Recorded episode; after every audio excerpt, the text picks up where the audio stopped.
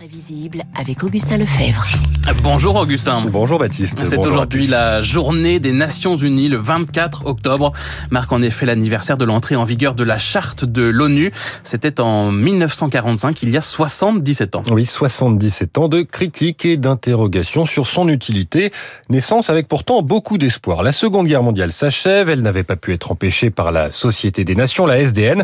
Alors on crée un nouvel acronyme en trois lettres, ONU, conférence de San Francisco quelques mois avant, en juin 45. of an old faith. Le monde, dit le président des États-Unis sans renaître à sa foi dans la force morale du principe de justice. Les membres de cette conférence sont appelés à être les architectes d'un monde meilleur. Si nous ne voulons pas mourir ensemble par la guerre, nous devons apprendre à vivre ensemble dans la paix. We must learn to live together in peace. À partir du 24 octobre, donc, l'ONU prend vie un lieu pour régler les problèmes du monde par le droit et la discussion. Elle s'installe en 1952 à New York, visite guidée signée Pierre Tchernia. Sur la rive, l'ONU, cette sorte de grand frigidaire de 38 étages au bout de l'île de Manhattan. Cette glaciale simplicité, c'est le lieu géométrique des complications internationales. L'ensemble forme une maison de verre dont on n'ouvre jamais les fenêtres. L'air conditionné et les rampes de néon y sont le vent et le soleil. Dans ce gigantesque flacon pasteurisé, les couloirs se superposent et se ressemblent. Dans ce frigidaire, chaque pays, il y en a 193 aujourd'hui, peut s'exprimer à la tribune. Petit florilège de cette tour de Babel avec quelques discours marquants. Ayer estuvo el diablo aquí. Hier, le diable était là, dit le Vénézuélien Hugo Chavez en parlant du président américain George Bush. Il se signe avant d'ajouter ça sent encore le soufre.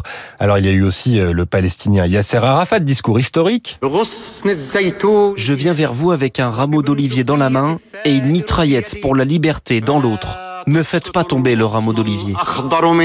Ou plus récemment, dans un style radicalement opposé, l'américain Donald Trump. if it is forced to defend itself or its allies. Si nous sommes forcés de nous défendre ou nos alliés, nous n'aurons pas d'autre choix que de détruire la Corée du Nord. Rocketman est lancé dans une mission suicide contre On lui-même.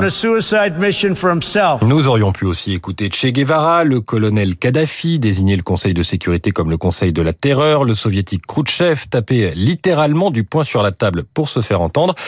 Mais vous le savez, Baptiste, quand on fait un journal imprévisible sur la diplomatie internationale, il y a un extrait qu'on est obligé de passer.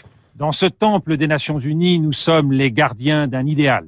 La lourde responsabilité et l'immense honneur qui sont les nôtres doivent nous conduire à donner la priorité au désarmement dans la paix. Écoute-moi.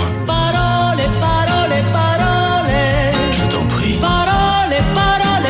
Mais oui, car euh, malgré la rhétorique de Dominique de Villepin, les États-Unis envahissent l'Irak. Faire la liste de tous les conflits que l'Organisation pour la paix n'a pas empêché risque de retarder le journal de 8 heures. Conflit en Ukraine, évidemment, au Proche-Orient, en Syrie, génocide rwandais. Dans les Balkans, les casques bleus interviennent. Ils sont impuissants à Srebrenica, pourtant placés sous leur protection. Massacre de plus de 8000 musulmans par les Serbes de Bosnie. Souvenir traumatisé des soldats sur place. Nous avions confiance dans le fait que nous recevrions finalement les moyens d'empêcher ce drame. Nous les avons attendus et espérés jusqu'à la fin. J'étais un jeune garçon de 21 ans qui ne savait pas très bien parler, mais j'ai quand même essayé de leur apporter un peu de calme en leur disant ⁇ Nous sommes là, tout va bien se passer ⁇ Et ça ne s'est pas bien passé. C'est quelque chose que je n'aurais jamais dû promettre. Cette impuissance suscite les critiques envers l'organisation dès le début de son existence. Un machin, dira De Gaulle. Souvenir de Romain Gary, diplomate à l'ONU au début des années 50. Aux Nations Unies, j'ai été pour la première fois confronté avec euh, l'hypocrisie, le mensonge, la recherche des alibis et le contraste complet entre la réalité des problèmes tragiques du monde avec les pseudo-solutions qu'on leur apporte. Car il y a un mot que l'on a peut-être plus entendu que celui de paix ces dernières années à l'ONU. La Russie, elle, pose son veto. Sans surprise, la Russie a opposé son veto. La Russie a mis son veto afin de bloquer une résolution condamnant son agression de l'Ukraine. Le veto, issu du latin pour dire je m'oppose, un membre permanent du Conseil de sécurité peut tout bloquer, d'où la nécessité d'une réforme demandée notamment par le président Volodymyr Zelensky à la dernière Assemblée générale en septembre. Il faut agir immédiatement. La charte des Nations Unies doit être réformée pour que le droit de veto ne soit pas un droit de tuer. Il sous-entend clairement que l'ONU est complice de Vladimir Poutine. Alors, modification de la composition du Conseil de sécurité pour mieux représenter le monde actuel, suppression du droit de veto, des idées évoquées depuis des années. Oui, mais voilà, pour qu'une réforme ait lieu, il faut que personne ne s'y oppose, donc peu probable. Histoire de ne pas terminer sur une note complètement négative, rappelons que les agences de l'ONU, elles, font du mieux qu'elles peuvent pour prendre en charge les réfugiés, les besoins humanitaires, les droits des enfants ou la protection du patrimoine. Merci beaucoup, Augustin Lefebvre, et on vous retrouve demain, euh, Augustin. Il est 7h56 sur Radio Classique. Dans un instant, le décryptage écho avec Pauline Jaco.